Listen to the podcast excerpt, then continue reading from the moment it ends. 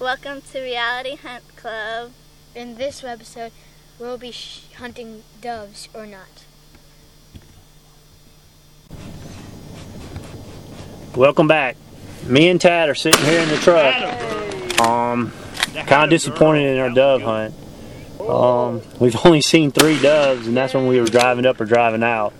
So we didn't get to shoot any doves, so we didn't get any great, great dove video. But it's been so dry, I don't know, we just don't have the doves. We went to a place last year, we had 80 something people. Like I talked to, like I talked about before, it sounded like the invasion of Normandy. It sounded like 800 to 1,000 shots. Well, they shot right up the house this year, and they only they didn't kill that many. We hardly hear them shot at all. And the guy that got a dove field, we've only heard him shoot six or eight times. So just because of the drought, we just don't have any doves, and um, a little bit disappointed because of all the work, but still had fun with the kids. The kids hung out. The kids busted some clays and um, some of the clay targets as we're showing now, and um, Tad busted some, and and, uh, and Gabby busted some. So um, you know, it's feast from famine, but that's what they call hunting.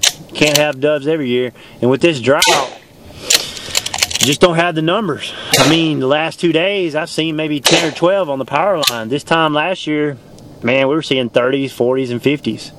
So, you got anything you want to say, little, little buddy? No. No? Did you have a good time? Yes, sir. Yes, sir. You want to do it again next year, whether we have doves or not?